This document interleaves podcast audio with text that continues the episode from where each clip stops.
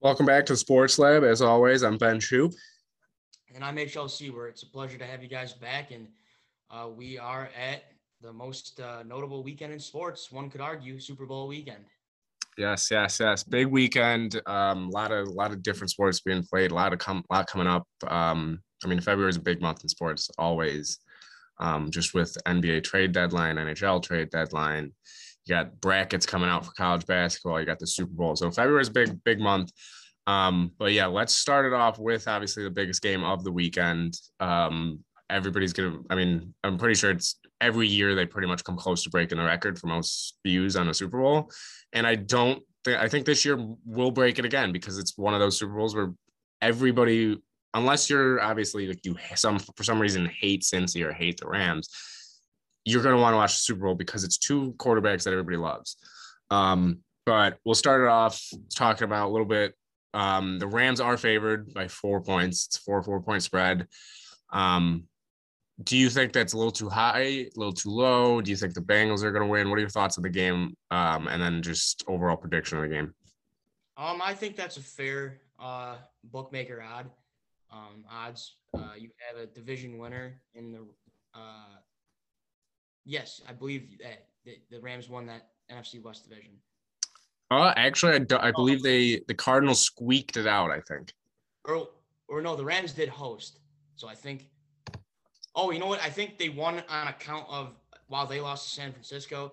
Um, the Cardinals had also lost to the Seahawks. So that's what. So they did. Okay. Yeah, because um, it was also the first. It's the first time I believe in about over 10 years that it's the first Super Bowl without the first three seeds in each conference making it. Because the Bengals are four, and so are the Rams. So it's the first time that a four, two four seeds have made it to a Super Bowl. But go on with your prediction. right, but uh, no, I think four is a is a fair number to give um, because you have, I would say, on paper, the Rams would would and should be favored. Um, just given the, the, how the rosters break down a lot more veteran presence, meaning more uh, Super Bowl experience too from guys like Aaron Donald and I believe Cooper Kupp. Uh, so I think that makes a lot of sense. Um, my prediction though is uh, technically I, I, would suggest maybe taking Cincinnati uh, plus four because I would have the Rams winning, but only by a field goal. I would predict we might see a uh, a a Matt Gay field goal to win it. Um, so I would have something along the lines of maybe 31 28 Rams, but I'm happy with anything um, that that transpires, as as mentioned before. Yeah, I could see this game going a lot of different ways. I mean, for one, obviously the Rams. I mean, I'm, I think the Rams are going to win no matter what. I just I think they're a better team. They're more suited for this Super Bowl. I think a lot. They I just think they have more talent overall on both sides of the ball. Um, I mean, Cooper Kupp obviously has done what he's done this year. Matt Stafford has done what he's done this whole career. You got Aaron Donald, who might go down as the greatest defensive player ever. Might. I mean, it's arguable. You got Jalen Ramsey, one of the greatest corners, arguably ever. I mean, you just and Von Miller already a Super Bowl MVP. So you just already have so much there. And I do think that Zac Taylor is not as good of a coach as um, oh, I'm blanking on his name right now. Uh, yeah, Sean McVay. So I think McVay is a better coach. I think the Rams are overall better, better team. But again, we've seen it this whole playoffs. Everybody's doubted the Bengals. I would love to see the Bengals win it too. Um, I would love to see both these teams win it. I think there's a lot of guys on both teams that deserve to win it. But I am going to go with the Rams. I'm going to go with a little bit of a bigger margin. I'm going to go more like 35 27 type of score. Um, but I do think it's gonna be a close game. I hope it's a close game because the last thing I think anybody wants is just an absolute blowout, especially when it's two teams that you just 90% of the of America doesn't hate either of these teams. Or we would um, also want to avoid that the most recent Patriots Rams Super Bowl. That was a stinker. 13-3. I would we could avoid that, that'd be very ideal. Yeah. Yeah. I hope there's I hope there's a lot of points. I hope the over hits. Um, even though I'm not betting on it or anything. But I hope that I just hope there's a lot of points. I mean, it, I just hope it's a good game, and I think it will be a good game. Um, and we'll see. Um, but so when it comes down to, obviously we know we have our predictions on teams who are going to win. But the big question every Super Bowl is who is going to go away as Super Bowl MVP? The biggest, one of the biggest awards in the NFL. Um, some people would argue that it's more important to get a Super Bowl MVP than it is to get an actual regular season MVP. Um, I mean, I'd probably actually put put myself on that that board, saying if you win a Super Bowl MVP, that's more impressive than winning an actual MVP. But we'll see. Obviously, it can be anybody. Do you think this is the year where it's not a quarterback? In fact, I do. And but however, my answer it might not be the the next guy that you would automatically go to. Um, I his name came up before, and I'll ride with it again. I think we will see Cooper Kupp as the Super Bowl MVP. I think he'll haul in enough uh, touchdowns and yards um, to to corral it.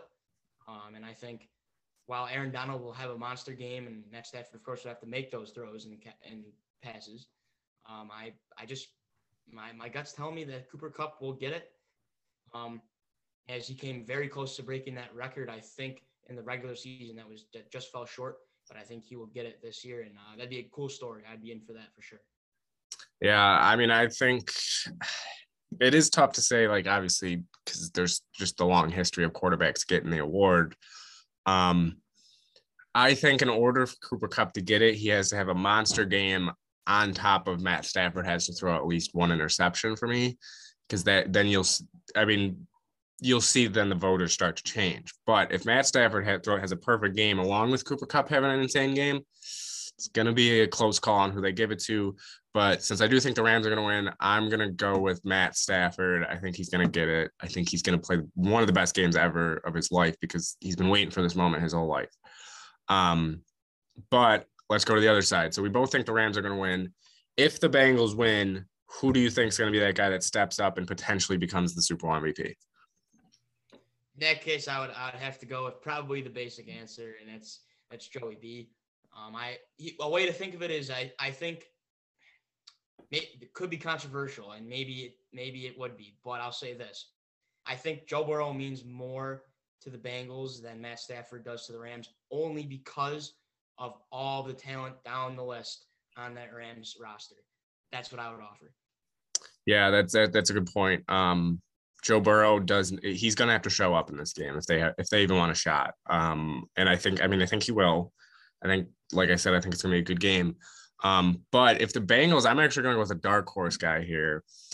I'm going to go with Tee Higgins if if he, if the Bengals win it, and here's why. Obviously, Jalen Ramsey, I think, is going to do. I don't think he's going to completely shut down Chase, but he's going to make it. So Chase, Chase isn't going to have a big game, in my opinion, especially if Ramsey's guarding him all game.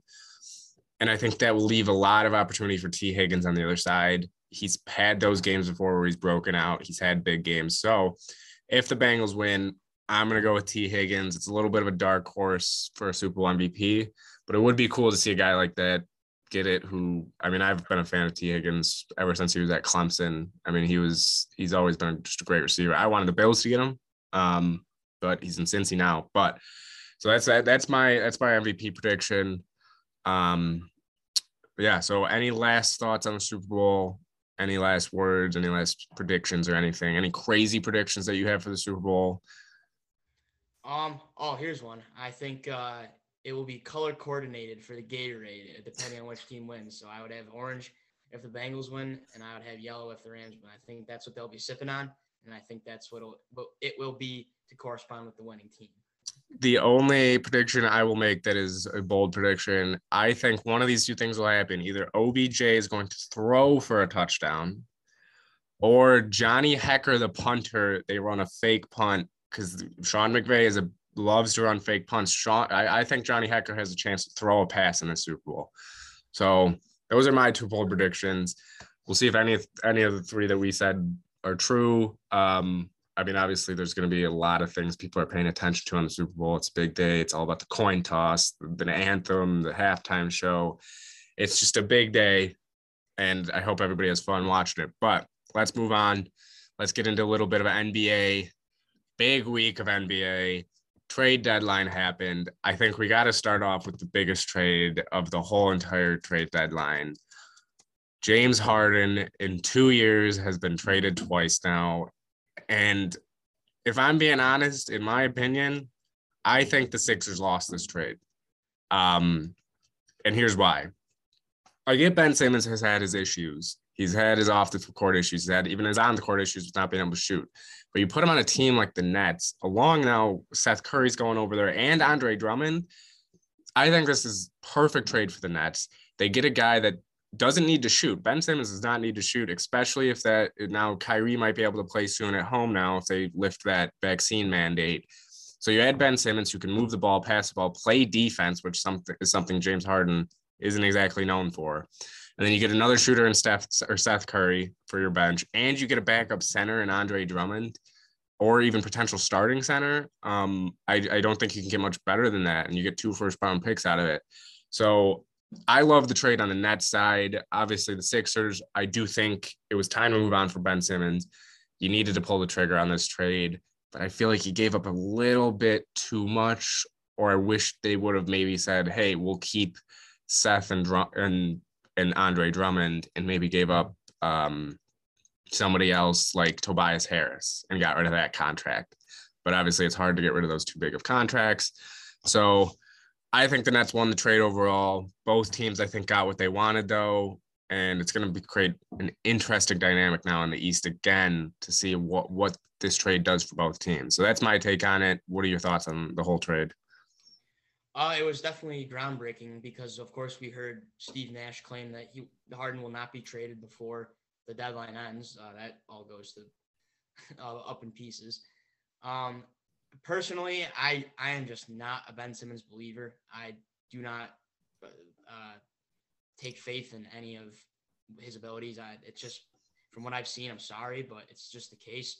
So I think I I know I it maybe is kind of the opposite. I kind of think that the Nets were almost bullied into making the deal um, because of the pressure mounting with Harden, and it's kind of like if you're gonna trade him to Philly, how, there was kind of no way to avoid uh, getting Simmons because they're not going to trade Embiid, and then it's just picks because like Tobias Harris doesn't match the level of um, Harden.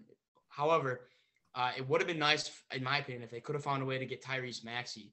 Um, but I know the Sixers were adamant on keeping him. But so right now, at face value, I would actually say uh, it goes to the Sixers. However, that could change.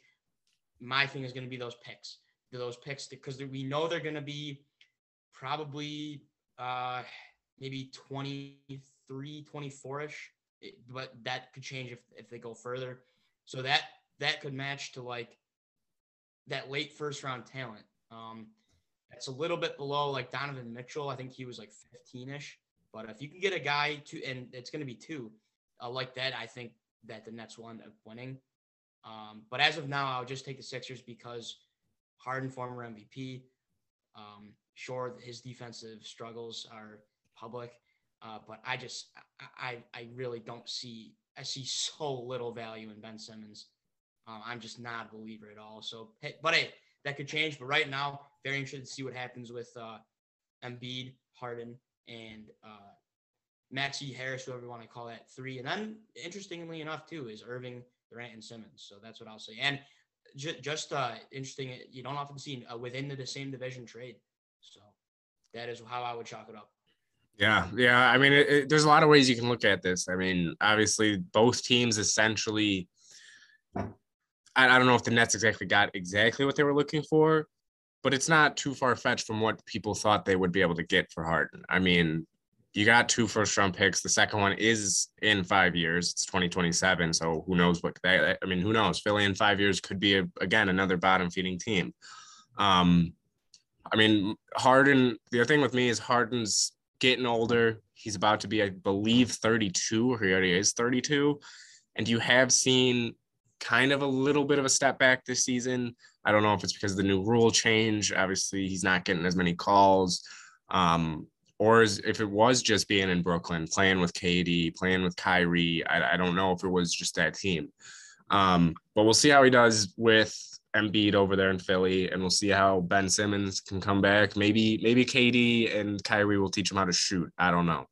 Um, but I, I think I, I just think for the Nets it was huge to pick up those two bench pieces in Curry and Drummond. I think that's going to um, help their bench so much. But we shall see at what what what transpires for the rest of the season after they start playing with their new teams. Um, on that one is I think it should be noted that the Cleveland Cavaliers won the overall Harden trade uh, from when he went to the Nets. Got to put that out there. And two, what I'm really hoping this doesn't do is this guy is so underappreciated. I, if I could shake his hand, insert that I want to shake your hand meme right now is Cam Thomas of the Nets. That guy is awesome. For Long Island, he consistently has, I believe, 30 point games and even multiple 40 point games. And I think he just had a 20, high 20 point game for Brooklyn. So I'm just really hoping that this trade doesn't take down his minutes um, for Brooklyn, but we'll see. But I got to give that shout out to Cam Thomas. Huge fan. Yeah, Cam Thomas. I have been I have been seeing him a lot recently popping up. Um, I, I think I think this trade also tells me that the fact that they didn't want Tobias tells me they have a lot of faith in Cam Thomas because Cam Thomas is a small forward. Seth Curry is more of a shooting guard, point guard, and you get Drummond. So I, I, think Cam Thomas will have another big role on that bench coming off the bench. But now you got three guys coming off the bench that you can rely on. And obviously Drummond not maybe to get points, but Drummond is one of the best rebounders in the league, if of all time, one of the best rebounders. And then you got Seth Curry, a three-point shooter, Cam Thomas coming off the bench. So I, I mean, we'll see how it turns out, see if it works out for both teams. But yeah, that was the biggest trade of the trade deadline. But let's let's get moving on to another trade. I want to talk about uh, your your team, the uh, LA Clippers.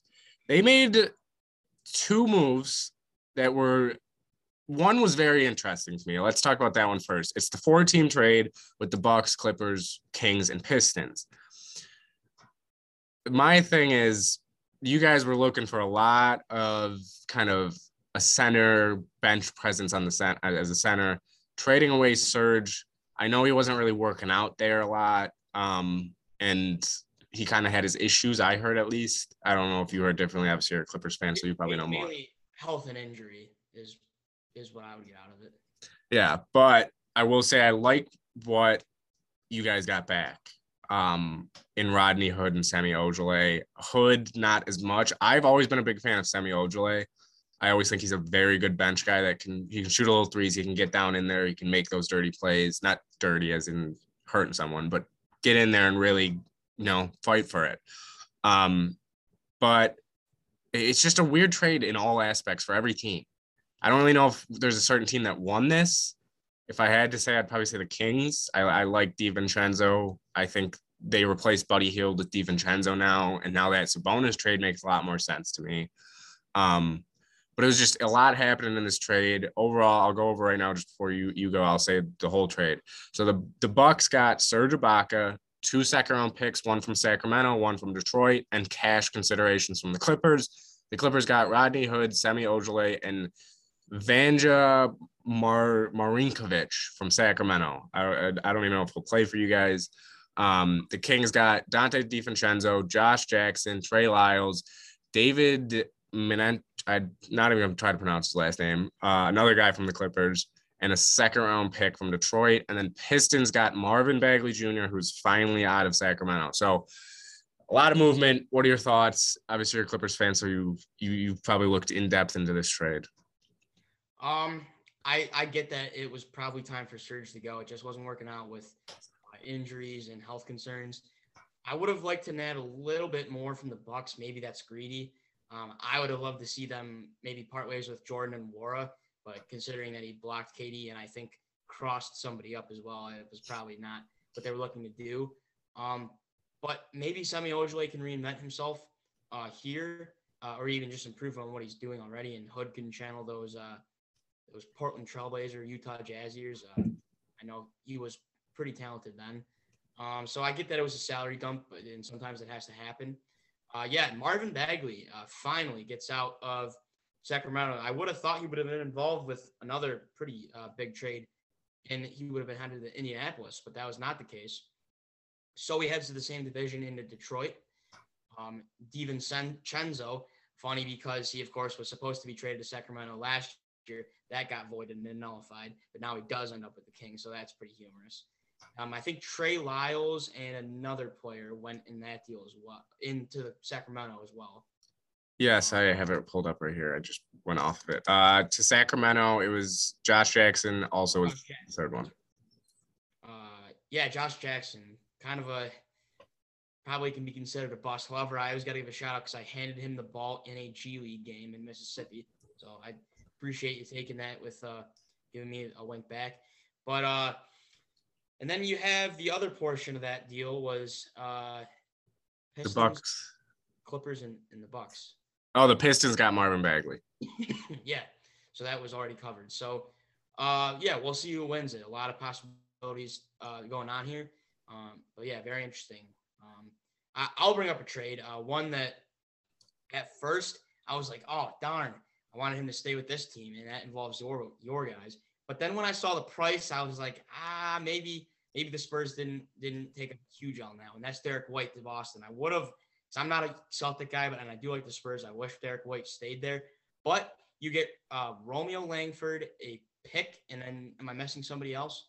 Uh, so it's it's Derrick White to the Celtics, Spurs get Josh Richardson, Romeo Langford, a first rounder protected this year. I don't know what is protected. I'm guessing lottery protected. Um, and then a 2028 first round pick swap. So that was an interesting part of the trade to me, too. Um, obviously, being a Celtics fan, at first, when I saw this trade, because I liked Josh Richardson, I loved him on the team. But when you really look at the trade, Langford wasn't really doing much for us. He, he was playing off the bench here and there, but not doing too much.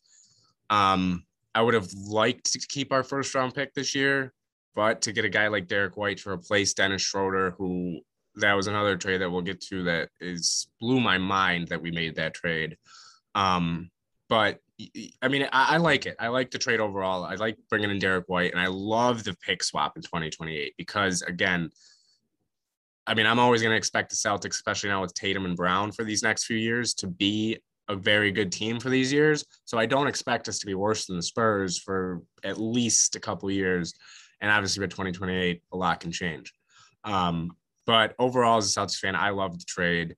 Um, but yeah, that was those were the final two pieces to that trade. So uh, you can continue with whatever you're saying about the trade.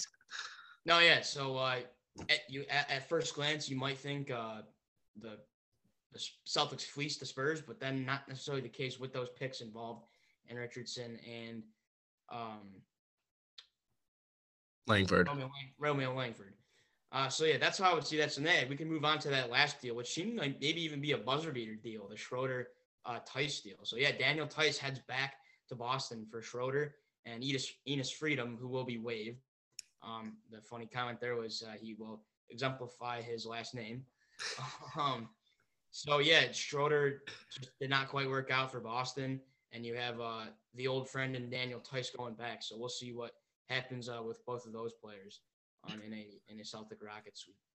Yeah, that trade as a Celtics fan really did not it, it, it just rubbed me the wrong way because of the fact that I think you could have gotten more out of Schroeder, especially hearing that the Lakers were interested again. There were a lot of teams that I think were interested. And to get a guy that you traded last year, they traded Theis last year for Juan Hernangomez who we traded away recently for a bag of rocks. We didn't barely got anything out of him. He barely played for us.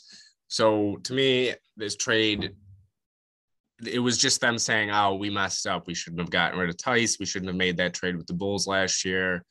And again, it just it makes no sense for me to that you got rid of Schroeder for him. Obviously, we'll see what happens. I love Theis. I loved him in Boston, but again, I just didn't love the trade. So that was just a trade that really confused me. The Celtics made some weird moves this this uh, tr- trade deadline, with the other one being trading Bol Bol right after you got him for a second round pick just to get rid of his cap space. So a lot of the moves for Boston was to clear up cap space. I don't know what they're planning on, um, but they're planning something. So maybe they had a deal that they thought they were going to get rid of Marcus Smart to get in somebody else with a big contract. Who knows? But those are really the, the, the three big Celtics trades. Um, not major, I would say. The Derrick White really is the only big one. Theis was a smaller piece, but Boston made some moves. We'll see how it works out for them. But I do want to get into the last, the other trade that you guys made about a week ago. The Clippers trade made about a week ago. Um, and it was you guys sent. Let me find it here. Oh, Eric Bledsoe, Keon Johnson, and uh, Justice Winslow.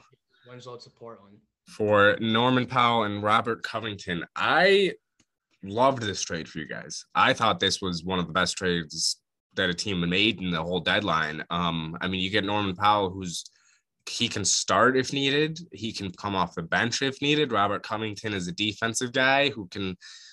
He's not the best scorer, but at times he can he can score for you if you need to. And I didn't think you guys gave up really anything. Um, Eric Bledsoe yeah, he's. I just didn't think he was that big of a piece for you guys. I think Norman Powell's an easy upgrade. Justin Winslow, Robert Covington's an easy upgrade over Justice Winslow. And then Keon Johnson, yeah, he was a younger guy who I don't know if really showed too much to you. Um, but I, I think for what you got, you guys gave up very little. So that's my take on it. As a Clippers fan, what do you think of the deal? I'm a huge fan as well. Uh, Winslow Bledsoe and Keon Johnson. I the only reservation I might have had was maybe you let Keon Johnson develop a little bit more as a rookie, but to to get that haul back, I think I would be willing to, to do that deal, and we did. Um, I, am a big fan of both players. Uh, Rob Covington, a former G MVP and uh, huge hustle guy, and Norman Powell, so explosive. And in his debut against um, Milwaukee, I believe it was last Sunday, he had 20 plus. Um, I know we're in a little bit of a rut here. We had three straight losses. It did not help with last night's huge performance from Luka Doncic. But uh, going forward, I'm a huge fan of what we got, and I, and and so I chalked it up as a win. I would like to bring up one more, and that's the surprising at first, and maybe still so, Pacers and Kings deal. Um, Tyrese Haliburton to Indiana along with Buddy Hield uh, for Aaron Holiday, Domantas Sabonis, and Jeremy Lamb. Jeremy Lamb, yeah, because Woj tweeted Jeremy Lamb twice when he didn't mean to. Um, I personally, uh, as more of a Kings fan here, really wish they would have kept Haliburton. You were, he finished second in Rookie of the Year voting. He loved being there, as he publicly stated. Um, I guess they didn't feel that he was a great two man tandem with De'Aaron Fox, but I would have let it road, road for a little bit longer. Um, I, but you could view Sabonis as a win now guy um, and so maybe they're really trying to break that drought that's been going on for quite a while. Um, and they could reach the plan. So I guess if they're satisfied with that, then this is a deal you make. Um, I know Sabonis did have 22 in their win over Minnesota um, on third uh, Wednesday, I believe, or last night or Wednesday, one of the two. I think Wednesday. Wednesday. Um, and so yeah, a little, little interesting there. Um, two bigger names, uh, swap spots, and we'll see how each of them does. Um, I I hope I hope it works out for Haliburton. I really liked him with the Cyclones and uh, it with the Kings. I'm not a huge Pacers fan, but like him better than some other teams. So we'll see what happens with Hield and um, Haliburton in Indiana. Yeah, I will say my first reaction to this deal was, "What are the Kings doing?" Um, but now that I'm looking at it, a couple days later, I mean, it's three days after the trade happened. I understand why they did it, and now I see more why after getting them getting DiVincenzo, getting another shooting guard in there to kind of you know replace Haliburton. Um, I mean, yeah, it, it is more of a win now move. I love Sabonis. I he's one of my favorite players. I wanted the Celtics to get him, if I'm being honest. I mean, I and so I love him going to the Kings because I have loved the Kings for a little bit, but they're one of those teams that it's frustrating to be to like them because they make these types of moves with a guy like Haliburton who he wanted to spend his whole career in Sacramento. He came out and said that I'm pretty sure several times publicly saying this is the place he wants to be. Um, and you know, you heard reports that he was crying in the locker room. A lot of the players were really shocked. Um, but then you see on Wednesday, De'Aaron Fox after the win, hugging Sabonis, loving it. Um, so I guess in a basketball sense, this move makes sense. But again, the Kings have struggled with culture a lot, especially over the, this drought that they've had, and I just don't think this helps that. Um, but I mean, overall, I think it, it's a good trade for them. I think it will make them a better team if they're going to win now. And Sabonis is on a very, very team friendly deal for another couple years. Um, but the Pacers, if you think about it from the Pacers side, Haliburton, he's still got two years left on his contract you're going to have bird rights to him. You're going to be able to sign him to a five year deal after that. So it's essentially getting this guy for seven years compared to Sabonis, who, yeah, he's got two or three years left on his deal at a very good team deal, but there's no guarantee he stays in Sacramento once that deal's up. So you're saying you're getting Sabonis these next two, three years is their window unless they can resign him. Um, we'll see how him and Fox can pair together. But yeah, that was another big trade that happened. Um, I mean, we'll see how it turns out. I mean, I, I like both these teams. I hope it works out for both of them. Indiana just needs anything, any hope they can get right now, and then Sacramento just needs to break that drought. Um, they really do. So we'll see if they can. Looks like they they they might be able to this year. So um, we'll just mention. Oh, yep. Go ahead. I was going to say, uh, maybe forgotten based on the moves made yesterday and the day before, but Caris LeVert to the Cavaliers for not a horrible uh, uh, amount to part with, and that's injured Ricky Rubio. It's a shame he didn't work out, but it's a business. And then picks involved too. Um, oh my goodness, I am such a huge fan of that deal. Um, as a Cavs fan, uh, maybe even it, you can relate it back to the Harden deal now. Um, to get Jarrett Allen there, he reunites with Jarrett Allen. Um, I think the Nets are kicking themselves for not keeping those two players. Um, so I am so excited for what's to come in Cleveland. Um, one seed is is it. I, I'm just astounded to say that one seed is attainable, and I really hope they get it because, as I've mentioned before, I cannot stand the Heat and uh, Bulls and Bucks, of course, more talent, but uh, they're only a game and a half back from the one seed. That is just incredible to say. Not to forget, without Collin Sexton either. Uh, so all the credit in the world to Cleveland for doing what they're doing. Um, but yeah, great move. Caris LeVert can uh, constantly ball, uh, as mentioned by Polo G in Cleveland. Yeah, that move, honestly, it's one of the worst. But I, that Pacers, I don't even know what they were thinking. I mean, it's it's the full deal is Caris LeVert and second round pick to the Cavs from Miami. For the Pacers, they get Ricky Rubio, who is not going to do much for them, if anything. They get a first round pick, but lottery protected. It looks like Cleveland's not going to be in the lottery. Um, so that pick's going to stay with Cleveland. And then it's two second round picks. So it's essentially Caris LeVert for Ricky Rubio and a second round pick because they swap they they swap seconds and that first rounder is not being a lottery. So I think that's a steal for the Cavs. Caris LeVert, if you need a bucket, you can call on him any day. So I love that deal. And there's one last deal that I want to talk about. Um, and then there's one that I'll get to later on that is another big one that I'm going to get to when we talk about who sold, who went crazy. Um, but this last trade that I want to talk about is the Trailblazers. They blew it up. They are blowing it up. The only person they didn't trade was Damian Lillard, essentially, but he's hurt. Nobody, nobody's really going to want to trade for a guy that's hurt right now. Um, but it is CJ McCollum. They broke up the pair of Lillard and McCollum. He's going to New Orleans, not the team I would have loved for him to go to because I'm not a big Pelicans fan myself. But it is CJ McCollum, Larry Nance, and Tony Snell going to the Pelicans for Josh Hart, Nickeil Alexander Walker, Thomas Satoransky, Didi Louzada, a first round pick that's protected, a second round pick, which is ever bet- better between two teams, and a 2027 second round pick, again, whichever one's better out of the two teams. So a lot of people moving, a lot of things moving. What are your thoughts on this trade? I think it is good for the Pelicans, but I hate to see CJ end up there. So that's my take. What's your thoughts? Well, I wouldn't have minded it so much if, if the next day the, the Blazers don't ship Nickeil Alexander Walker for an injured Uncle Joe Ingles. That was just comical to me. Uh, I wouldn't have criticized it as much if you keep Alexander Walker, a guy very much reminds me of Cam Thomas under the radar 30 point games, uh, multiple. So uh, just clown show material there from Portland, in my opinion, to not keep Alexander Walker. But going back to the original McCollum deal, I don't mind the Pels. So I I I was happy to see him go to a team I can still root for him on. Um, I think he'll fit well there with Devonte Graham, and uh, he could be a nice mentor to an eventually healthy Zion. When that will come back, we don't know. When he will come back, we don't know. But uh, yeah, and neat gesture there from Josh Hart and uh, NAW to where uh, go to their last game there. Um, the Pels and, and I know Hart wore Ingram's jersey. You know, we had Brandon Ingram, of course, probably the best player on the team. How could I forget?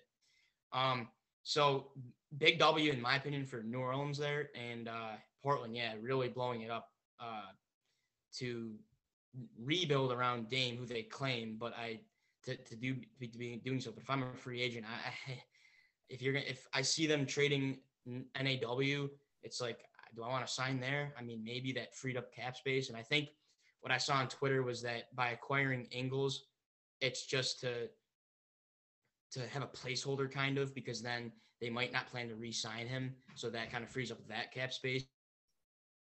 At least it's like you have young talent in your hands and you give it away.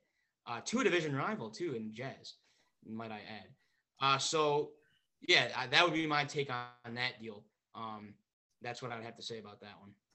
Yeah, a lot of trades happening. Obviously, we can't get through obviously all of them because we would be here for four hours. Um, well, I'm sorry. Quickly, quickly, quickly. Another buzzer beater deal. Kind of, in my opinion, even swap of talent. Porzingis goes to our nation's capital for Dinwiddie to Dallas. Uh, two players that uh, didn't work out in their respective areas, and, and we'll see what happens now. I I like both teams. I don't mind both players, so we'll see what happens with that one. Yeah, that was actually that was the trade I was gonna say that I think the Mavericks sold this trade. I like Dinwiddie, but Bertans on that contract, it's like you're giving up Porzingis' massive contract for a guy who literally actually does nothing. Davis Bertans, I'm sorry, he does absolutely nothing for this team. Um, and it's just confusing to me because I get you're getting rid of, get rid of Porzingis' contract and you get Dinwiddie, but it just didn't make too much sense for me from the Mavericks standpoint.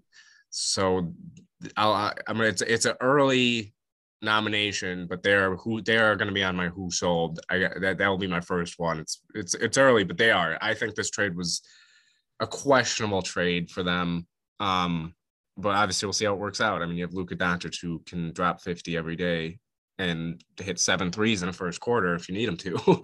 so um, but we'll see how it works out. Porzingis heading over to Washington. Hopefully he can revive his career a little bit and stop getting hated on so much. Um, but yeah, we'll see. So those are really the major trades. There's probably only one other major trade that happened, um, and that was Montrezl Harrell going to the Hornets. That's the last one I guess we'll talk about. Montrezl Harrell for Vernon Carey Jr., Ish Smith, and a second round pick that is Boston's pick.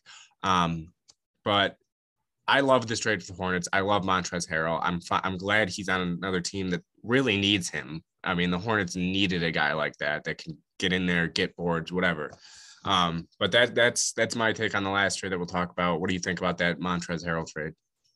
Um, well, not to be completely on the opposite side of things, but seeing being following him closely as a Clipper fan when he went to across well, not even across town, uh, to the, that other organization uh, I didn't really care for him. But then it kind of became apparent why they might have not been so keen to re-sign him. And uh, he does provide some locker room issues. That's what I've heard from the inside sources. Maybe that's just rumble. It doesn't matter or anything, but we'll see if that can be straightened out in North Carolina. Um, so yeah, that's kind of what I would say. Maybe he can turn into a mentor role for Ball and the young guys, or it, will he return to his old ways, or will he just kind of stay out of things? We'll see. Um, but just not not a guy that I pair up that I would have ever imagined in a Hornets uniform. I, for whatever reason, I just didn't think of it, but here we are. Yeah, that was a, it was a bit more of a shocking trade, but I mean, after looking at it, I I think it, it that will de- that will definitely help majorly for the Hornets because they they can't rebound for anything. I mean, they got Mason Plumlee, that's pretty much it. But um, a lot of trades happening. I mean, trade deadline was yesterday. A lot of stuff happened, big movements. We'll see how they work out for teams. Um, last thing, we'll talk about NBA then. So I, after all these trades, who is? Do you have a new favorite now? Who's your favorite now to win win win it all?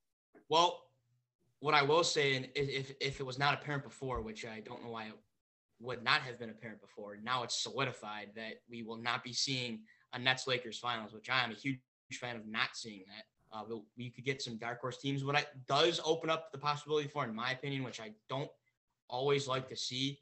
Um, so I'm kind of hoping one of these teams gets knocked out. Well, maybe not the Western team because the team that knocked that team out would be a team I can't stand either. But what I was going to get at is it maybe opens up the possibility for a repeat finals. Um, I, by by the looks of the way ways that each team is playing, the Suns and Bucks, um, I, I would like to see somebody different. Uh, it would be go Suns for me again. I would hope that Chris Paul could get one if that's the case. Um, but maybe a maybe a, a dark horse uh, a matchup could now be with the deals in place. Um, wouldn't this one be interesting? It just came to mind. Very unlikely, but I'd be such a big fan. Is Jazz Cavs? Um, that would be something. Uh, I don't think that'll be the case. I, I right now, uh, yeah, I, I, honestly, I would probably have to predict a repeat. I hope that's not the case, but that's just how I see it, things going. Maybe Suns, um, Bulls, uh, maybe uh, Warriors, Bulls. I, Warriors, Bucks. I really wouldn't like to see either because can't stand the Warriors and the Bucks just won. Um, so if we could avoid that, that'd be ideal. Sixers, I'd begin for it, but I don't know if uh, they can do it with uh, in this amount of time from just acquiring Harden. Um, so we'll see what develops, but that's kind of how I think see things now shaking out. Yeah, I for me, I don't know why, but I really think now the Nets are the favorite. I think they added what they needed, which was bench, and they got another guy that they they did not need scoring. They did not need Harden scoring in reality. They have Irving, they have KD, who are two of the best scorers arguably ever. Um, I mean, Kyrie's definitely not top five, but he's he's one of the best scorers ever in the NBA. Um, and he is currently one of the best scorers. So I think the Nets is the team that I'll take from the East. From the West, however, I'm going to stick with the team that I had as my dark horse team in the beginning of the year, but now I don't think it's such of a dark horse pick. I'm going the Memphis Grizzlies. I think Ja Morant is on a mission and he is unreal. I mean, you saw flashes of rookie year, and now it's just taking steps and steps and steps, and he just keeps taking that step after like game after game, week after week. That he's just he's unbelievable. The Memphis Memphis Grizzlies have the roster to get there, so that's going to be my pick. And I would honestly, I would love to see that finals Nets Grizzlies. I would be all Grizzlies. I'm gonna ride with them. Quick interjection here. Uh, if only Andre Iguodala was still on the Miami Heat. Because what if we had Grizzlies Heat? Oh, that would be the that's the perfect match for me. A team I absolutely despise, a team I absolutely love. Uh, but he's over in Golden State, so hopefully they don't make it. Um, but that would be uh, one that I would love if the Grizzlies could find a way to pull that one out. I'd be heartbroken if it went to Miami. But uh, so Grizzlies Heat, watch out for it. That would be just like never in your wildest dreams would you have thought of that. At least I wouldn't have. Um, but uh, that's I'd be as close to tattooing a Grizzly logo on my shoulder as, as you could be to eh, to show how much I'd root for them. Uh, yeah, yeah, I, I would be right there too. I'd be getting a Ja Morant jersey. I'd be getting it all. I mean, eh, lot's gonna happen. We still got months till even the postseason starts, but oh, gotta can't can't help but think about this type of stuff. Um, but we'll see. I mean, it's going to be a great end of the season for the NBA. I'm it's it's nice to see the NBA back at this point where you really don't know who's going to win it. Unlike two or three years ago, where it was like five straight years of it's going to be one of these two teams or it's going to be that team. You knew it's back to being the NBA is finally good again in the aspect of it's very competitive everywhere. That's why you're seeing these trades made. That's why you're seeing all this happen. So we will see what happens. Um, it, it's going to be interesting. So we'll see. But let's get into a little bit of college basketball. Um, we talked about it a little bit last week. Um, talked about a little bit of brackets. Before we get into the brackets, let's just talk about there were, there were a lot of upsets this week. Um, a lot of them, including my team, the Auburn Tigers, have fallen um, to a team that honestly going into this game, I mean, I saw the lines coming in this game, and I even thought this this could be the game that we do lose. It was in Arkansas. Arkansas is a team. Um, but even even when they were losing, I was like, ah, I just think we're gonna pull this out. We're gonna pull this out, and they did not. Unfortunately, they did not. I don't think it'll affect seeding that much, but Auburn does fall. What are your reactions to the, another one seed going down? And does do they drop out of that one seed position now?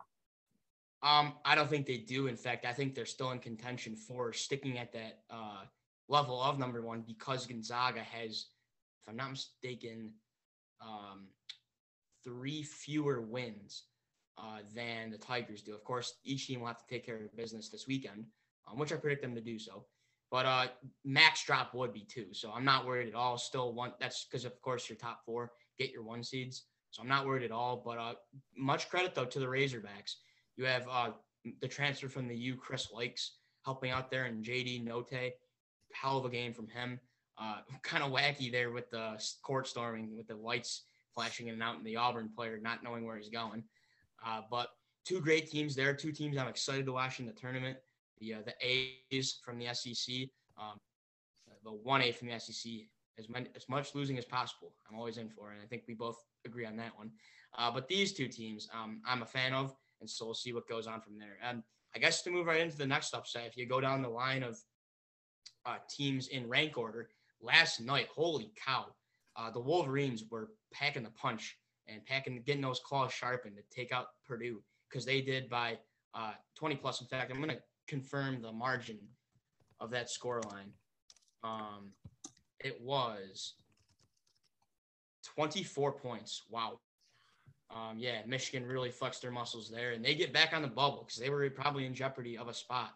Um, Jaden Ivey could just not help out his Boilermakers, and that this loss, maybe that takes the Boilermakers out of a one seed uh, conversation right now.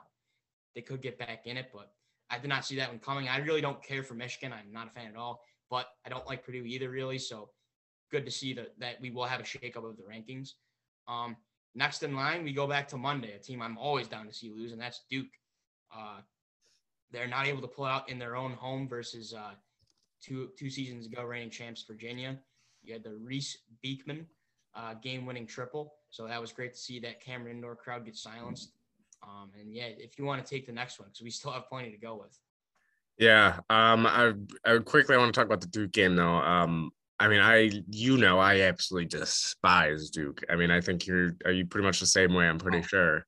It's uh, it'd be close, but I'm if I was a weapon to my head, you might see me putting on a. Uh, oh uh, no, I'm not gonna say that. I could never wear any Alabama, but like Alabama Duke basketball, like puke in my mouth. Um, but anyway. yeah, um, but it's it's all it's any it's a good day any day that you see Duke go down. Um, I mean, especially the way that it did. I mean, you just it, the best part of it is knowing the fact that that whole crowd just instantly got quiet. I mean, it's it's tough to see your team lose that way, but it's great to see a team that you really hate lose that way. Um, so it's it is one of those things where obviously, like, yeah, I get it, Duke fans, like, it sucks that you lost that way, but you guys have won way too much. You guys don't need it. I mean, are you kidding me? You guys, yeah. So if, if anything, this is just payback for all the dirty plays that Grayson Allen did there, and many other players have done at that school. But we'll I mean, we'll see if Duke can work their way back up. I'm, I'm guessing they'll only fall a few spots. They're not going to fall well, majorly. And yesterday they hammered Clemson, so.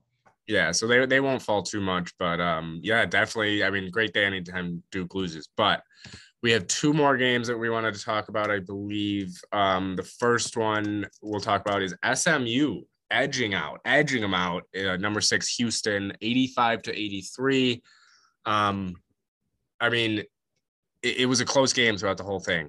Um, and SMU played the intentional foul card and intentionally fouled uh, Kyler Edwards, and they it was it was a very very good foul. Um, obviously, I mean it was in the it was in the in the act of shooting a three point shot, but they knew Kyler Edwards was not really the best free throw shooter, and he did miss two out of three. So worked out. Uh, SMU got the win. So, what are your thoughts on this game and just Houston going down? Yeah, I watched the end of that one. I caught the the very end of that one, and the Cougars could not hit their free throws. Um, nice acting skills though to, to put up that shot to even get the three at the line. But yeah, you got to hit those, and so the Cougars fall um, from the sixth spot. But I'll thank uh, the Virginia Cavaliers and Kansas, or I'm sorry, Texas Longhorns because they might well, maybe like one down, but they're not going to fall far because of those teams below them also lost. Um, but yeah, little upset in the American Conference there, and it goes to show that uh, that's a that's a really competitive conference. Um, definitely a multiple big league. Well, uh, probably three to four plus um, are going to get in from that league, and I, I'm a big fan of that American League. It's kind of one of your like on the teetering scale of do you consider them Power Five? Do you consider them Group of Five? Do you consider them not mid major probably, but right in between that. So I'm a big fan of that. Um, nice battle there. Uh, Dallas and Houston goes to the team from Dallas, and then I'll take care of. I think we we actually might have two more if you don't mind. Um, is the Longhorns of Texas take out Kansas? Um, I really can't stand either team. I'm always a horns down guy, and I don't really care for the Jayhawks because they took out my Memphis Tigers with D Rose in that San Antonio tournament. But uh, if it means the rankings will get shooken up, shaken up, and it's from a team I don't care for, I'm in for it. So thank you, Texas. Um, and then I think probably your last one was that Sooners Red Raiders game. Yeah, yeah. So we have Oklahoma. I mean, they really rolled past them, um, especially in that second half. I know it was kind of a close game at half, but I got to give a quick shout out to I believe uh, I'm probably gonna pronounce this wrong, but Umoja Gibson. I don't know if I pronounced his first name right. He hit eight threes, eight That is, I mean, I don't know if you're gonna. If he finished with 30 and five boards, and I mean, it, that that's how you put your name on on on the map there. Um, I mean, if you're you can't really hit eight threes, and many people get by that, especially if you're especially if you're looking for shooters there up in the NBA, if he can keep that rolling. Um, but I mean, it was the final score was 70 55. Um, and they went Oklahoma ended the game on a great run um, really just to finish it off. They were they were holding on there for a little bit, and then they went on 10-3 run just to really kind of just finish them off. Um, and yeah, they hit six three pointers, and I'm pretty sure the second half alone. Um, just a great game from Oklahoma. I mean, I I had my sister used to live out in Oklahoma, so I would say I'm a, I, I, would I would root for the Sooners. Not a huge fan of them. Just like same with Kansas. My sister used to live out in Kansas, so the Jayhawks. Not a huge fan of them, but don't uh don't hate them. So two teams, big wins. I'll I'll or Kansas not a big win, but I'll I'll root for Oklahoma any day of the week, especially over Texas Tech, who not a big fan of Texas Tech. So that, that's my thoughts on that game. What are your thoughts on the last game of Oklahoma and Texas Tech? So I actually am a Red Raiders fan, so I, I was not pleased to see that one. Um, but you know what happens, and if it means that we can get some teams not that you don't always see in the top ten, I'm I would support it. Um, so that's probably what will happen with that. Uh, though I think that the Red Raiders won't go too far, and they're a strong team. They they took out the Longhorns, and of course in that Chris Beard return game. Um, and then yeah, of course they were the runners up, not this past season, but uh, this well, so I guess a couple years ago from the cancellation. Um, but yeah, but you got to give credit to Porter Moser and that Sooner squad. Um, that one probably, if all but solidifies a spot in the tournament. Um, and I know they were unranked, but they'll get closer for sure. Um, but yeah, what a week of college basketball upsets. And what that plays into is my favorite segment, and that's bracketology. Yep, yep. I'm very uh we're back. I'm with Jerry Palm again. You know, didn't love his bracket last week, and I'm looking at it now. Not exactly loving it again this week. Um a couple a couple weird calls and um, you're back with uh, what's his name? Joe Lunardi from ESPN. Joe Lunardi. So um, I'll start off though real quick with my just shocking ones. Just the team we just talked about, Oklahoma Sooners. We both, I think that that solidifies them in it. I think they should be in it. But again, Jerry Palm updated this morning at seven o'clock in the morning, and he has Oklahoma as last four in. I do not agree with that. I think they should be solidified in, and that would mean that whatever team wins that one would go on to play in Buffalo against Michigan State. On the other side, we got Tennessee and Wagner, so two two teams there that wouldn't be. I'd like to see. Um, and we also got SMU, another team, another big win that you see that SMU get. They're a last four in, but they're 17 and five. I to me, to me, SMU, I get they're not in the biggest conference. They're not playing always the biggest teams, but for them to get a victory, especially by, I'm pretty sure it was by, was that the one that was by a decent margin? Oh no, it was, it was a two point. It was a two pointer, but still, I mean, it's a, it's a big win against a number six ranked school in the nation. I think that again solidifies SMU in. Um, the other two teams that are on that last four in Michigan, just like we just talked about, another team with a big win. So apparently, I guess uh, Jerry Palm doesn't care at all. Very, very high standards. yes, you got to you got to win more than one big game uh, in February to be solidify your spot. But Michigan is the other team, in Miami of Florida, uh, they are in the U. They are the last four in. And then on the first four out for, for Jared Palm. We got Wake Forest. Again, he still has Wake Forest as last or first four out, which blows my mind. I, I, if Wake Forest doesn't make it, I will be shocked. And Wake Forest should like throw a revolution or something because they they they deserve to be in this tournament.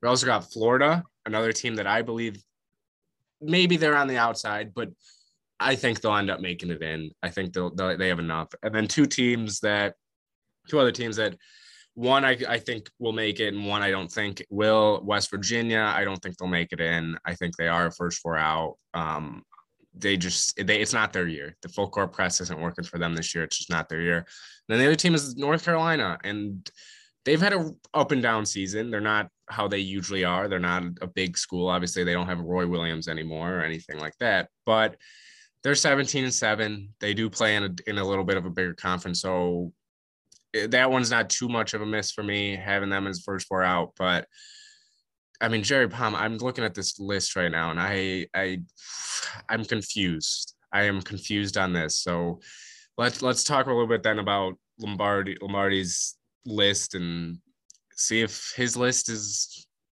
a likable list or not. So what do you got for him? All right, so uh, he agrees uh, with one of your first team outs, and that's the Gators. Um, he has those guys as the the overall first team out, so the literal, I guess you would say the 69th team um, to miss it, first to miss because you have a field 68. Last team in, um, probably because of their narrow win last night versus the Loyola Marymount Lions. I'm not a fan of this team, but uh, and I don't know if they even deserve to because they lost to Utah Valley as well. So I'm hoping this changes that's the BYU Cougars. I really don't care for them, um, but that's what Lunardi has. Um, last four in overall, man, not a great list for me. I only really like one of these teams, and that's Creighton. Um, he does have them in, but he has the U, Tar Heels, and BYU getting in as the last teams in. First four out, my guys, the Memphis Tigers. Uh, win versus Tulane helps their cause to move up. Hopefully, we can get that swapped for maybe one of those previously mentioned teams for the last four in. Um, the Aztecs from San Diego State as well around that list, and then the UAB Blazers. They're having a great season in the CUSA. Um, so we'll see if they can get in there. And then next four out, would love to see the Belmont uh, Bruins get in. Um, that'll be an absolute battle between them and Murray State um, for that OVC title. And I would love to see both teams get in one for an at large, but that's at risk. St. Louis Billikens, next four out, the Mississippi State Bulldogs, who interestingly enough have not won an away game this year. That is wild to me that they're even considered in this next four out category. That that's crazy to me. And then the Wolverines, he has his next four out as well. That's so that's similar to Jer- uh, Jerry Palm. Um, now what I like to do is I like to look at the Buffalo brackets for this year. Um, the first one for Joel, Joel Lunardi would be an interesting matchup here. That's the Spartans. I'm taking on the Iona Gaels, who did lose to Niagara, so that kind of bumps their seeding down, I think, a little bit. Not a matchup I wouldn't love to see, but it's a battle of the V's. Uh, let's go Vermont in this one. Vermont Villanova. Villanova, not a stranger to playing in Buffalo. They played here in the last time the tournament was here, if I'm not mistaken. And then the other Buffalo games would be, um, oh, interesting here. We have the Buckeyes uh, playing against Steph Curry's Davidson Wildcats. And then um, Providence, a team I'm really big on, uh, playing against those same Wagner Seahawks. Um, so that's what I'm getting for Joel Buffalo brackets. Any other interesting things here? Um, one seeds are Gonzaga, Auburn, the Wildcats of Arizona, and then he still has Purdue at the one. So that's interesting. Um, my guys from Wyoming, he has as an eight. They'd play a good team in St. Mary's. I think they just lost to Santa Clara. Um, that's a great game though. Um, I'd love to put the Crimson Tide on upset watch here versus the Ch- Chattanooga Mocs. Um, let's go Mocs in that one. Um, otherwise, other, other things I'm seeing. Oh, th- this I'd put the Cougars on upset watch too versus the South Dakota State Jackrabbits. I'm big on them. Um, Murray State LSU, that'd be a great game. Um, two prestigious schools, Duke and Yale, in that same Greenville bracket. Um, anything else of note? Uh, I'm uh, always a big fan of the, the Mex- Mexico State uh, Aggies. So that's what I'm getting from Lunardi's bracket. Yeah, for Jerry, the rest of Jerry Palms, I, I already went over. I think the the Buffalo teams. It would be Michigan State playing the winner of Oklahoma and SMU uh, as the 12 seeds, and then we got Tennessee and Wagner, like I said, and then on the other side we got Iowa State and USC. Wouldn't necessarily love to see that matchup in Buffalo, but I mean it would be a good one. And then Providence versus Yale. Um, I, I, would I would like to see Providence. I don't know if it'd be much of a game. I don't think Yale would really make that much of a difference for them. Um, but the one seeds that that Palms got kind of interesting here. Um, I mean, he's got Auburn at one, he's got Arizona at one, he's got Gonzaga at one, but he's got Kentucky at a one seed, which to me, I would still personally put. I'd probably still put Providence or Purdue over them as that one seed. Um, even we've talked Wisconsin before as put as a one seed, but I don't think they'll be able to push their way to that. But it, it's a little bit shocking to me. They got Duke as a three seed here. Duke versus Chattanooga, the team you were talking about, would love that upset. Um, and then, like you said, uh, Wyoming here we got as a seven seed uh, going up against Oregon first round. Uh, they would play the winner of Wisconsin and LBSU, uh, which is what Long Beach State University, which love to see Long Beach State University get a win. Um, and then I just want to make a couple. He's got a, a little on the bubble list, um, which has some teams that are kind of shocking to me that are on the bubble. Um, the first five that he's or first seven that he's got, I think are all kind of solidified. I think they'll make it, which Colorado State, I don't know how they're on the bubble. I think they're in. Davidson, another team, they're uh, they got to be in. They're they're 10 and 1 against their conference, 20 and 3 overall. Indiana, I could see them dropping out. Um, they've been struggling up and down. Seton Hall, another team I love, would love to see them make it. They they're on his bubble. Boise State, which is a very shocking one to me because again, they're nine and one against the Mountain West, 18 and five overall. I get they're not in a big conference, but if you dominate your conference that much, I think you deserve a spot. And then Murray State is also on that bubble. Another team, 13 to go against their conference. I understand it's a smaller conference, but they're 23 and 2. Th- this team has to be in the tournament. They just have to be. And then the last one I'll talk about is another one of my teams, Notre Dame. They're on the bubble again. Um, they're 10 and 3 against the ACC, but again, they're a team that I just feel like should make it. Um, Loyola Chicago's on the bubble here. Memphis, we got on the bubble. Memphis is not even on his list either. Couple teams that you said on your list that were missing on mine that I'm kind of shocked about. I can't remember right now. Um, but just I, I'm not loving Jerry Palm's bracket so far. We looked two weeks in a row, and I'm sorry, but they just have not been that great to me. Um, but we'll see. So a lot of teams, a lot of movement. We'll see again next week what goes on, but I think we we we've got our teams that we're rooting for, and I guess the last team I'll talk about that is not on either of our lists, I believe, is St. Bonaventure has officially dropped out. I think that they've kind of messed their chances up.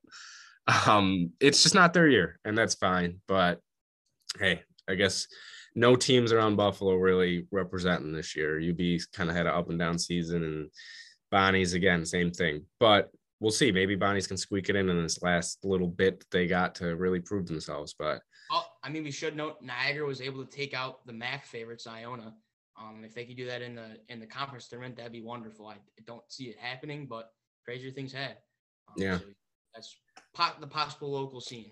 Yeah, so we will be back again next week, obviously with with more of Jerry Palm's great brackets and Joe Lunardi's brackets. Even though I think I now that I think about it, I think I said kept calling him Lombardi earlier. Um, but Joe Joe Lunardi, I like his brackets a lot more. If yeah, I'm gonna say don't don't listen to Jerry Palm too much. I don't think really. No hate to Jerry Palm besides his brackets. He's probably a great person, but your brackets are not good. Um, but let's get into the last last little bit. Everybody's favorite favorite topic, everybody's favorite game. I mean, we do it every end of every episode. Who sold? Who went crazy? I guess we'll start with sold because one of mine I already said, which is the Dallas Mavericks due to the, the trade of Porzingis. So that's my first one. You can go with your first one then now as who sold. Let's see here. Uh, who sold? I'm just gonna have to go with the Portland Trail Blazers overall at the deadline. I mean, mentioned before, Nickeil Alexander Walker, they don't even let him play a game. Just ship on right down to Salt Lake City. So I don't agree with that. So that that would have to be my first who sold. Yeah, yeah. I mean, I think we're gonna see a trend here. I think my my my third team is also gonna be an NBA team, but this is a team that did absolutely nothing. Um, and it's the Los Angeles Lakers. I'm sorry, but that team, I've watched that team for the, for a while now, and I, I mean, you know, I'm I'm a LeBron fan, not necessarily a Lakers fan. I'm a LeBron fan. This team might be one of the worst teams I've ever seen outside of LeBron AD because Westbrook, that was the worst trade I've ever seen. I thought of it right as soon as they made that trade. Why would they make that trade? And it's proving to be the worst trade of the whole entire past 365 days. It's not a good trade. It's not working out. And they did absolutely nothing to touch that team. This team uh, might not even make the playoffs, and they didn't do a thing. Um, and if you're LeBron, you're looking around, you're 36, 37 now. This team doesn't have any draft picks. This team barely has cap space. Where are they going here from here now? Because they basically are throwing in the towel this year saying, oh, this isn't our year. Where do you go next from here? And for the Lakers, I just think you needed to make a move. You needed to go do something. And they sat back and they didn't do anything. And I do not think they'll make the playoffs now. I, I don't even think they'll make the play in tournament. Um, and, you know, I was big on the Lakers before this year, just solely based on them having LeBron and AD. AD looks nothing, nowhere, nowhere near what he's looked like in the years past. Um, and Westbrook, obviously, it, I, I feel bad saying it because I loved Westbrook through his whole career. He's been a, I, I've loved him. I've wanted, he's always, I've always been a fan of him, but he is going downhill like I've never seen a player go downhill. Um, and it's it's sad to see. So the the Lakers are gonna get my second. Who sold? Got to do more. So that's my second. Uh, to round it out, um, I'm gonna have to go with the local guys. Uh, last night, and even uh, before the All Star break, just abysmal performance in Nevada, uh, the Sabres. And then uh, last night you have a two-goal lead, but yet are not able to hold it. Uh, it's just a it's Groundhog Day all over again. It seems like uh, you let in three straight, uh, and and that's that. It was 16 seconds into overtime, and as I was walking out, the securities guard said, "Well, at least it wasn't 13 seconds." So just another knife in the wound there, but uh, so disappointing. So yeah, it, it Sabres little bit rough for for a little bit longer. I mean, they've showed signs obviously of having that young talent, but it's it's going to take a little bit longer, and it's it is frustrating when they just keep dropping those games that they should win. Um, but yeah, Sabres have been on who sold a decent amount, but I believe we actually have one more each left. Um, I'm gonna go in the NFL here. I'm gonna go with the Houston Texans, and it's gonna be because of their hire, uh, Lovie Smith. Look, Lovie Smith, I, I love Lovie Smith. I loved him when he was, I believe, where was he in? He was in Chicago. Chicago, yes, Chicago. I loved him there, but I, you, looking at who was Brian Flores, obviously, I know he has has that that that lawsuit now, but how do you not look into him? How is he not the guy? Even in January, how is he not the guy? You see teams pass, and Brian Flores should have been the first coach hired out of anybody that's been hired, in my opinion, so far, because I think he's a good coach and you're going to go off of a guy who has already had experience, has already not really done much in Lovie Smith for a franchise who is again, where are they going? They don't. We don't know what they're doing here. They have the Deshaun Watson scenario. They have Davis Mills. They, is he going to be their guy? They it, they have so much question. They have such a question mark, and you go out and hire another guy that you already kind of know what type of coach he is. So I, I, just think the Texans, I think you messed up that hire. I really didn't love it. So Texans are going to get my who's third, who sold. And I know for fact this has not been their only time on this list. So the Houston Texans, welcome back to the list of who sold. Well, I'll stick in that division with uh, the team that's been the laughing stock of the league for probably all the way since they should not have uh, had that blown call go against them. Of course, it favored the Pats uh, in that AFC Championship game. That's the Jacksonville Jaguars. I really am not a fan of this Doug Pederson hire. Would have liked to have uh, looked to get Byron Leftwich. Um, he just made the most sense to me. Um, Pederson, sure, he won a Super Bowl, but we saw what happened a couple seasons after that. Abysmal. So I'm not a fan of that at all. I don't think it'll work out. I think it'll hinder Trevor Lawrence's development personally. Uh, so hope prove me wrong, sure, but that's how I see it right now. Yeah, yeah, a couple of questionable hires this offseason. Guys that I really expected to get hired that just did not. Um, and one of them being Leftwich, Kellen Moore didn't get hired. Um, I mean, even um, the KC guy, I can't even think of it.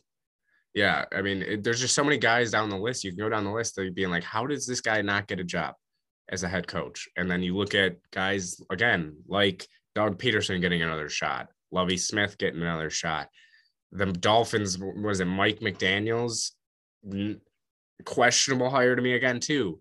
You just so many questionable hires that I, every time I think of see these hires, I'm like, what are these? Are these guys actually professionally in, in this league? Um, but again, a lot of times we're proven wrong too. Sean McDermott was not looked at as a good hire when he was first hired. So we'll see what happens. But those, yeah, those two definitely with the Texans and and um, the Jags, just two hires that don't make much sense. So let's get into who went crazy. Uh, you can go first for this one since I went first for who sold. So who was your first went crazy? Oh, that's gonna be what we saw last night. Uh, Gary Trent Jr. I'm a big fan of that one. Eight straight for the Raptors now, I believe, and he has 42. Um, really just showing off his stuff. A uh, ton of 30 pointers uh, uh, in past times this year. Um, and now he finally eclipses that 40 point mark. So I love to see that as I'm a Raptors fan. Um, and so hopefully he can continue that for Toronto. Yeah, Toronto's been one of the surprises of the NBA so far this season. A lot of people thought they were going to be one of the worst teams in the NBA, and they're looking like they could push for one of the mid seeds in in the East. Um, so yeah, go. I mean, I'll always be root for the Raptors. I think it's you you as well. I mean, our neighbors up north, so Raptors keep it rolling. But my first who went crazy, I'm gonna go over to hockey. A guy who is actually retiring. I'm gonna go Tuukka Tuukka Rask. Um, even though he was on Boston, I'm not a huge fan of the Bruins. He has recently retired after battling with injuries, kind of derailed the end of his career. But man, did he have a great career. Um, and he his entire career did go crazy after taking over for t- the infamous Tim Thomas, who everybody loves Tim Thomas, even though he's on the Bruins. I loved him. Um, but Tuukka Rask hanging him up, just can't can't physically do it anymore. And you know, I hope the best for him in the future, but Tuukka Rask is going to get my first who went crazy. Uh, number two for me is the guy that uh, took it to my guys last night, and that's Luka Doncic with 51. Uh, holy cow. But what's crazier to me, though, is that the Mavericks only won by uh, single digits, if I'm not mistaken, or very low double digits. Um, you would think with a player scoring that much, it'd be a blowout, but uh, it was cut close. However, the Club's highest score was 21, while Doncic has 30 more at 51. So we got to figure him out as we play him again on Saturday tomorrow. Um, but you, you got to give credit where credit is due, and in this case, it goes to Luka Doncic with 51. Yes, I mean, I, I saw that he tie huh? or one. Not to interrupt, but it might tie or be one behind the season high this year of that may have been KD. I believe KD dropped 52 but I could be wrong on that. So yeah, it, it, was up there for one of the best games of the whole whole entire season. And I saw he hit seven threes in the first quarter. I mean, that's just insane. I don't think he might. he might not even have hit one the rest of the game. I don't think, or maybe not till late because I saw they had stuck on seven for a while. But 51 points, can't really argue that. Luka, Luka's doing Luka things, and I hope the Mavericks don't ruin his career. I hope that he can can either win one there or go somewhere else and get his what he deserves because he's one of the best superstars in the NBA and he's doing it at 22 years old. So Luka Doncic, don't think that's the first time he's been on here. But my second who went crazy, I'm gonna go with DeMar DeRozan. Um, I mean, he's just been on a tear dropping 45, I believe, 36 last game. I think he's been in the 30s, seven out of his last eight games or something like that. Um, and the Bulls have had a lot of injuries, and DeMar has stepped up. And I, I mean, I've always loved DeMar when he was in uh, Toronto, and then obviously went to San Antonio and didn't really do much because San Antonio wasn't the greatest team. But now he's in Chicago, and that team looks like they can make some moves. So I'm gonna go DeMar DeRozan as my second. Who went crazy? Well, to round it out, um, I will have to go. Uh, maybe this is uh, not specific, but uh, i am gonna take it anyway, and that's uh, teams that played uh, better teams in college basketball, as we all just summarized. But I I can't remember this many upsets um, in one week's time. Uh, it, it, was at least five, if I'm not mistaken. So a lot of credit there. Um, we'll see a huge shift come uh, this upcoming Monday. Um, and, and, yeah, so hopefully that can continue for the tournament, as I'm always a supporter of upsets. Um, also, uh, gotta give a shout out to the Longwood Lancers. Um, 11 to 0 in conference play. I think they've never made the tournament. That is one team that has never made it. So hopefully they can snap that uh, program long drought um, and we'll see what can happen there. So I'll go with just kind of the underdogs in college hoops. Yeah, yeah, definitely was a crazy week with upsets. Um, maybe maybe we won't see that many in a week again, but I mean, hey, I wouldn't mind it. Um, my third who went crazy is going to be a prediction of what them going crazy because there's been a lot of talk. I mean, obviously, I, it, it's a long shot that it happens, but it's going to be the Buffalo Sabres. I'm going to predict that they go crazy in the trade market in the next little bit. Now, maybe not in like next, obviously not till the offseason or whatever. There's a lot of speculation that Connor McDavid, another coach fired. There's a lot of speculation talk that he might not be happy there anymore and that he might want out just like Jack like wanted out here. Sabres have the assets. That's all I'm saying. So I mean, it may I, I it probably won't happen, but if the Sabres do, that will be I, I really it would be the craziest who went crazy prediction of all time. So I'm gonna go with the Sabres. Hopefully they can if it is true that McDavid might want out, I, I hope they aggressively go after it and make sure David McDavid ends up where he should have been and to begin with. Um, so I guess it's it's not exactly a a great who went crazy pick, but uh, it's a it's a hopeful who went crazy pick. So Sabres made it on the list twice uh, in sold and went crazy. Um, and one might not even happen. So Picture that's gonna Connor McDavid. We get Patrick Kane. We somehow I don't know if you could do this, but find a way to keep Alex Tuch. And my heavens, I I would it, it theoretically I, I just don't know if there's a deal with Edmonton that you could avoid keeping Tuch, but at that point, it's like priorities here. Yeah, yeah. I mean, I, am just picturing that 30 for 30 music. What if I told you the guy that was always meant to come here eventually does? It just took a detour. Yeah, yeah. It, it, I mean, it would be it would be a great day for the city of Buffalo if that happened. Um, regardless of who we give up, obviously we would have to give up a lot. Um, but I don't think fans would be that, that, that disappointed in getting Connor McDavid. So who knows? Who knows what will happen? Obviously, nothing even will.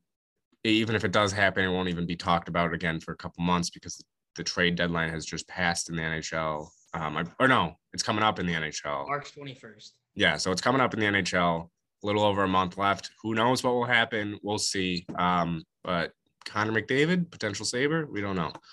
But um, all right. So another week of sports coming up. Another big week that just happened.